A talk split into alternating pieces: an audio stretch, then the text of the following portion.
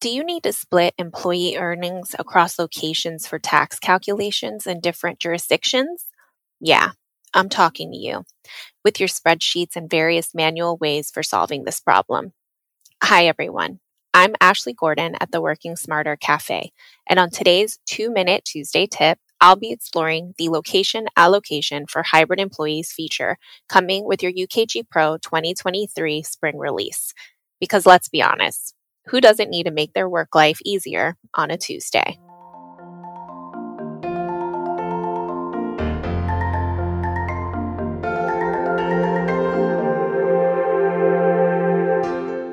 Hybrid employees and remote work dominated the talking points in our payroll sessions at last year's Aspire Customer Conference. And it makes perfect sense.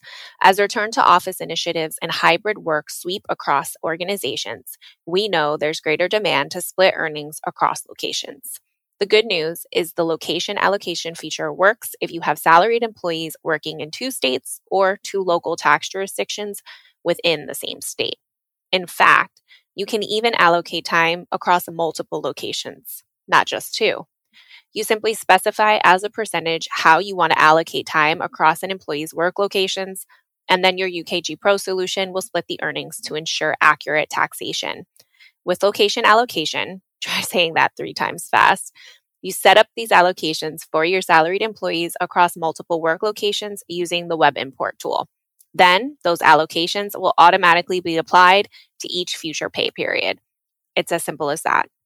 Be sure to check out the location allocation for hybrid employees job aid in the show notes.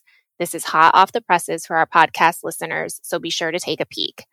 That's all for now. Until next time, I'm Ashley, and that's your two minute Tuesday tip.